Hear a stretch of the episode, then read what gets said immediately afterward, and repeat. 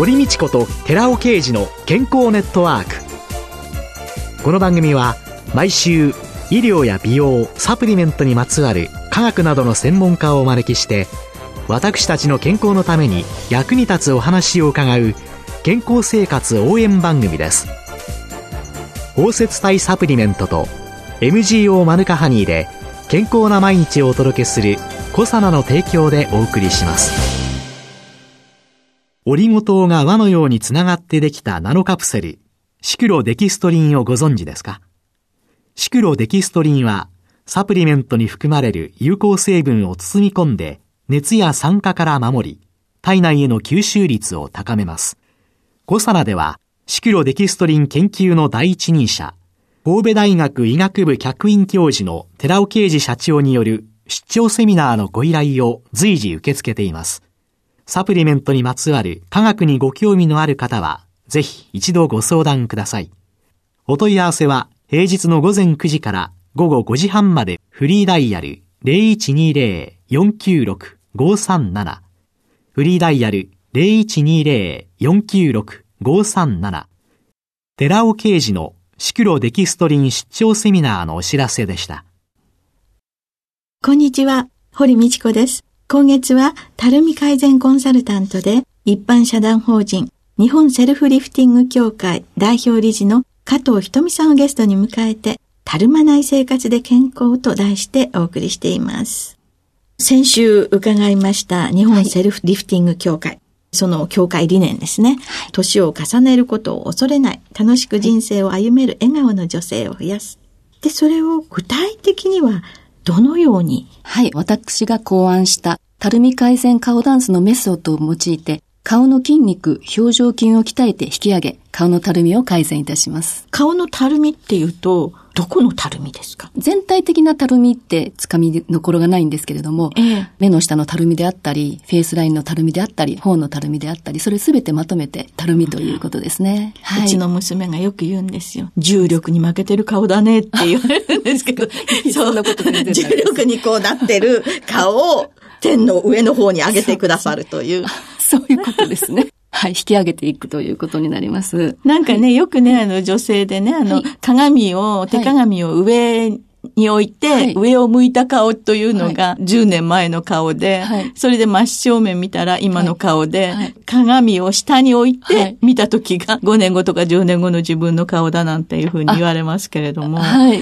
じゅうねんまえの自分と比べて、はい、そういう顔になってるわけなんですけれども、はい、この老け顔の原因というのは一体どうここが原因なんですかね。私がですね、さんじゅうだいこうはんに急に老けた時に、そのこともよくわからなかったんですね。顔が老けたっていうのはまあわかったんですけども、なぜ老けたのかっていうことが、うんえー、どうして顔が老けて見るようになったのかをすごく研究したんです。研究といってもあの自分の顔ではよくわからないので、電車に乗った時にいろんな人の顔を観察したんですね。あらあら。はい。やっぱりそれが一番だなと。はいえー、人様の顔を遠慮なく見れるというんですかね。向かいに座ってらっしゃる方。向かいに座ってる人の顔を、はい、それはその時しかないので。ずっと観察をしてみて。はい。どうしてあの方は若く見えるのかなとか。どうしてこの方は多分若いにじゅうだいだと思うんだけど、なんとなく老け感があるなぜだろうとか。そういうこともいろいろちょっと考えたんです。あら。で、そうするとですね、年齢重ねた人と若い人の顔の違いですね。で、若い方であっても老けて見える人とか、まあいろいろあるんですけども、実はその、老けて見えるみっつのポイントが顔にあると、そのことに気づきました。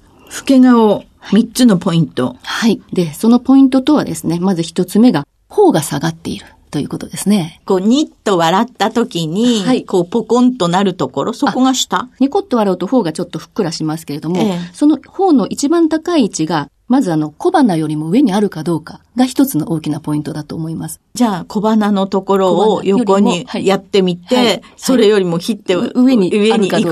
どうか。頬の一番高い位置がですね。はい、まずそこが一つのポイントですね。はい。老け感のある方というのはですね、だいたい小鼻のところなんですね。笑った時に。笑った時に。はい。小鼻っていうのは、はい。鼻の穴の位置と思っていただいていいですかね。鼻の穴の位置と思って、はい。小鼻の大きさはいろいろなので、はい。ちょっと鼻の穴の位置にこう揃えていただいて。じゃあ、鼻の位置から横に、はい。ちょっと、じゃあ、ボールペンでも何でもいいので、ペンをやってみた時に、ニッと笑った時の、はい。これが、上にあるか。ほっぺつの一番高いところが、そこよりも上にあるか。上にあるか。はい。鏡の前で、あの、ちょっとニコッと笑っていただいて、チェックをしていただきたいなと思います。はい。老け顔だいいってんめ。皆さんはいかがでしょうか。はい、そして、はい、にてんめはふたつめはですね、口角が下がっているんですね。はい、口のね、はい、横、底が下がる。で、わかりやすい方法としてはですね、うん、割り箸を噛んでいただきまして、はい、ちょっと笑うんですね。はい、そして、口角がちゃんと割り箸よりも上に出るかどうか。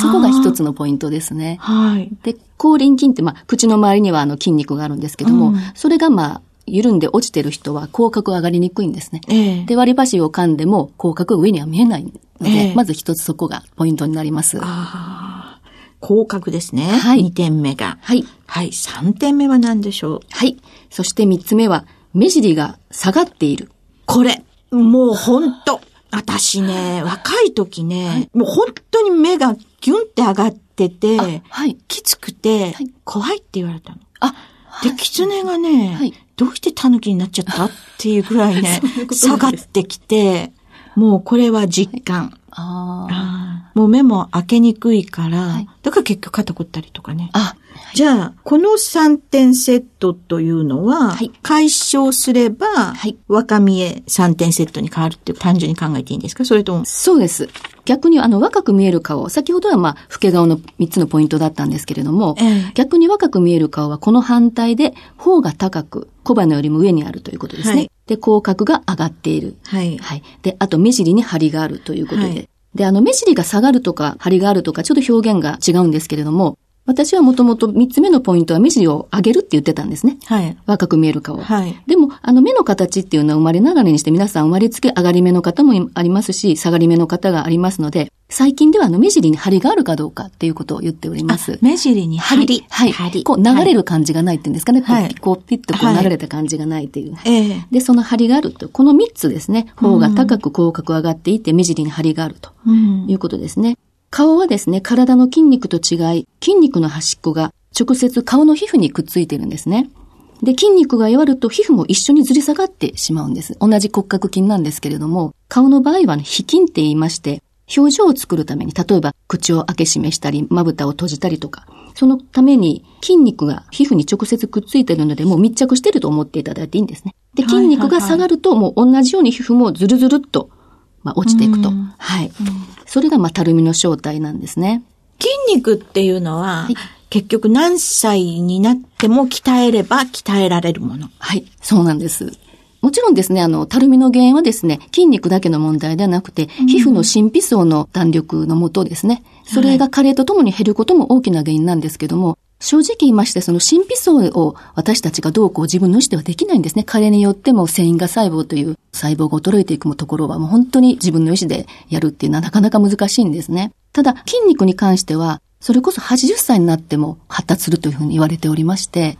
うん、で、私たちが自分で積極的にアプローチできるっていうと本当にもう顔の土台ともいえる表情筋になりますね。うんうん、なのでその筋肉をしっかり上げることが近道だと思います。うん、若見えさんてんセットっていうんですかね。頬と口角と目尻っていうんですか、はい、そういうのを完璧に仕上げるポニーテールラインっていうのはポニーテールラインですね。はい、実はこれは私がまあ勝手につけた名前なんですけれども、ええ、顔が引き上がって見えるラインのことなんです。横顔に、ええ、はい、はい、そのラインを作る。顔ダンスをやっていると自然に頬が上がって、口角も上がって、で、目尻にも張りが出てくるんですね。で、それプラスですね、えー、口の横の脂肪っていうんですかね、このタルタルした部、この一番気になるところ、ここをですね、まあ、絞り取るっていうトレーニングをすると、横から見たときにこう上方向に見えるラインがこうできるんですね。要はブルドッグみたいにこうベーってなってるところが、はい、ヒュンって上がってくる。上がって見えるラインが、なんか目に見えないこう影のようなラインがちょっと上方向の。はい、で、ほうれい線も、まあ、例えばゴルゴ線ってあの、頬の、真ん中を分断するようなラインのことをゴルゴ線って言うんですけども、すべて下に向かうラインなんですね。ええ、それを打ち消すぐらいの上方向のラインを横顔に作ると、顔が上がって見えるんです。その老け感が全然出なくなるんですね。で、そのポニーテールラインのメソッドもあります。このポニーテールラインと名付けた理由というのは、はい、髪を結ぶときにですね、ちょうどですね、口角から耳の高い位置、その延長線上に結び目を作ると、顔が上がって見える。はい、あの、ポニーテールをすると、はいはい、こう顔が上がる。あ、そうですね、はい、あのそのことがよく分かっていらっしゃる女優さんなんかはテレビに出られるときにこの辺にちょうどこの位置にモニテールライン上にっていうんですかね、ね、口角から耳の一番高いところでその延長線上に髪をピュッとこう上げていらっしゃるんですね。そうすると顔が上がって見えるんですね。それであのちょうどその位置なので、はい、あのお名前をつけたんです。ポニーテールライン。はい、そうするとそういうポニーテールラインっていうのを作っていくっていうので、今日のお話の中にもね、はい、時々あの顔ダンスっていうのが出てまいりましたけれども、はい、顔のですね、まあ、表情筋は約さんじゅっしゅるいあるんですけれども、はい、それをまんべんなく鍛えて顔の土台である表情筋を引き上げていく。そしていろんな顔の悩みですね、お悩みですね、たるみが改善とすると同時に一つ一つのお悩み、例えばほうれい線であったり目の下のたるみであったりが目立たなくなる、気にならなくなるっていうまあ顔ダンスで、なぜ顔ダンスっていうかというと、曲を使うような気持ちでそのリズムに乗って、もちろん曲を使っても使わなくてもいいんですけれども、ええ、体もトレーニングするときにちょっとこうリズムに乗るとすごく楽しいので、ええ、顔もリズムに乗ってトレーニングしましょうということで、ちょっと楽しくできるかなということで顔ダンスっていうネーミングにしております。はい、音楽に合わせながら楽しくやるという、はいはい、そうですね、そんな、はい、実はあの加藤さんのご本ですね、顔ダンスの、はい、これをまずいと思ったんですけれども、電車の中で見ていたらですね、はいついついこれにつられてやってみたくなるんですよね。そうですね。で、はってやってみたときに、はい、前の人と目がバッチリ合いまして、ね、あ、じゃあちょっとまずいなって思いながら、でもこれ、なんかご本読んでると、ついやりたくなってしまう、はいはい。やりたくなります。で、私もついつい顔で踊るっていうんですかね。えー、電車に乗っててもついつい動くんですね。日頃の習慣で。だから最近大きめのマスクをして、電車に乗ってます。マスクしてやればわからないですね、はいはい。見てる人は。そうですね。ああ、そういう意味ではこれどこでもできるし。どこでもできるんですね。あとはですね、あの、家事をしながらとか、食器を洗いながらとか。うん、はい。もう顔は暇ですからね。テレビを見てるときも顔暇ですので、ね、何かしら顔を動かしておくといいですね。ね、はい。やって息切れするわけでもないし。そうですね。ああ、しんどいということもないし。ないですね。っていうので。皆さんは日常の中でどんな風にセミナーなんか受けられた方は、はい、お家のではどのようにやってらっしゃるっていうのお声が多いですか？そうですね。あの一番多いのがお風呂に入ってる湯船に使ってる時にやるっていう方が非常に多いですね。もうその時間はトレーニングの時間にする、顔ダンスの時間にするっていう方が多くて、すごくあのリラックスしてできるので、はい。あとですね、お化粧前に顔にカツを入れたりっていうことでしたりとか、そういうのが多いかなと思います。はい。実際に、その、加藤さんの、そういうセミナーっていうんですかね。はい。お出になってる方って、はい。何歳ぐらいの方が多いんですか？一番多いのはですね、やはりさんじゅうだいこう半からごじゅうだいの半ばぐらいが、の方が一番多いですね。やっぱり、一番こう、顔の変化を感じる時期ですね。はい、そういう方が一番多いです。そうですね。はい。私自身が自分自身のに愕然としたのっていうのは、やっぱり、二人目の子供を産んで、はい、それで、銀座のデパートのところ歩いていて、そのガラスに映った自分に、はい、まあ体型も含めてですけれどもね、いや、あまりにも老けた自分っていうんですか、うん、に愕然としたっていう、その時からですね、はい、老けっていうのを意識するようになり、はいで、このくらいの年なんでちょっと開き直っちゃってるところがあるから絶対良くないですよね。何歳になってもやっぱり美しくいたいし、はい、こんなはずじゃなかった、昔はこうだったのよなんて言わないで。そうですね、レッスンにはですね、あるろくじゅうだいの方、あとななじゅうだい、あと最高年齢の方がはちじゅっさいちょうどの方が来られたことがあるんですけども、えー、もう本当に年齢が高いほど、トレーニング、まあレッスンの間にどんどん顔が上がってくるんです。逆に若い方の方が分かりにくいんですね。さんじゅう代の方はその場で変化ってないんですけども、えー、はちじゅう代の方は帰るときにはここのフェイスラインがちょっとこうスッキリされるんです。それをご自身が分かるのですごく気持ちが明るくなったって喜んで帰られます。いやね、はい、これからのね、はい、超高齢社会ですからね。いつまでもね、女性が輝けるっていうのの中にね、はい、さんじゅう代じゃなくてね、はい、ななじゅう、はちじゅう、きゅうじゅうの女性もね、はい、筋肉鍛えて、はい、そしていろんなおしゃべりもいっぱいできたらいいな。そうですね、どんどん輝いていただきたいですね。はい、そうですね。はい。ありがとうございました。今週のゲストは、たるみ改善コンサルタントで、一般社団法人、日本セルフリフティング協会代表理事の加藤ひとみさんでした。来週もよろしくお願いします。はい、よろしくお願いいたします。続いて、寺尾啓二の研究者コラムのコーナーです。お話は、コサナ社長で神戸大学医学部客員教授の寺尾啓二さんです。こんにちは、寺尾啓二です。今週は先週に引き続き、ヒトケミカルで健康的なエイジング、ケイジング。そのさん、繊維が細胞の活性化でコラーゲン、エラスチン、ヒアルロン酸産生による美肌作用と軟骨再生作用についてお話しします。肌弾力性が低いじゅうめいの女性、平均年齢よんじゅうななさいを被験者に吸収性を高めたコエンザミ キューテン 包摂体のサプリメントをろくしゅうかん摂取してもらいました。接種前のじゅうめいの被験者の肌弾力性はごじゅうだい女性の平均よりも低くて ろくじゅうななてんはちパーセント でしたが、ろくしゅうかんご、肌弾力性は見事に復活し、にじゅうだい平均とほぼ同等の はちじゅうごてんきゅうパーセント まで上昇しました。ヒトケミカルの一つであるコエンザミ キューテン によって繊維が細胞が活性化され、肌弾力性を保つための真皮内コラーゲンとエラスチンの十分な量が生産されたためと考えられます。ラジオですのでサンプル写真をお見せできないのが残念ですけれども、この写真を見ると肌弾力性の戻ったさんじゅうにさいの女性の写真を見ていますけれども、弾力性だけではなくて保湿性も高まっていることがわかります。なお、ヒトケミカル摂取による繊維が細胞の活性化による効果は美肌作用だけではありません。コラーゲン等の繊維は骨とか軟骨、そして血管、各種臓器等の様々な部位にも大変重要です。例えば、ヒトケミカルであるコエンザイム キューテン とともに、軟骨成分であるコラーゲンやコンドルイチン硫酸などの原料となってますコラーゲンペプチドやグルコサミンを同時に摂取した場合の膝関節痛低減効果の検証を行いました。その結果、膝の痛みの程度は優位に値は低下し、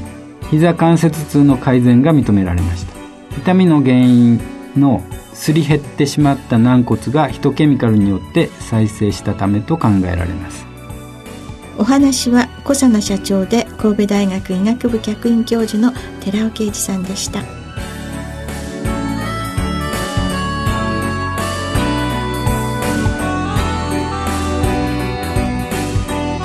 ここでコサナから番組お聞きの皆様へプレゼントのお知らせです。有機栽培されたマカの成分に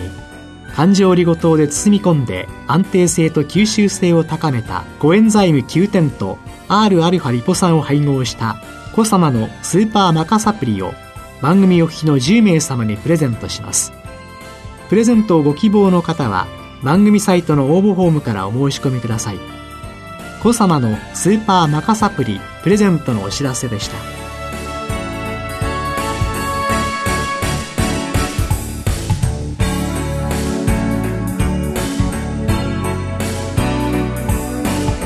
堀道子と寺尾啓二の健康ネットワーク。この番組は包摂体サプリメントと エムジーオー マヌカハニーで健康な毎日をお届けするコサナの提供でお送りしました。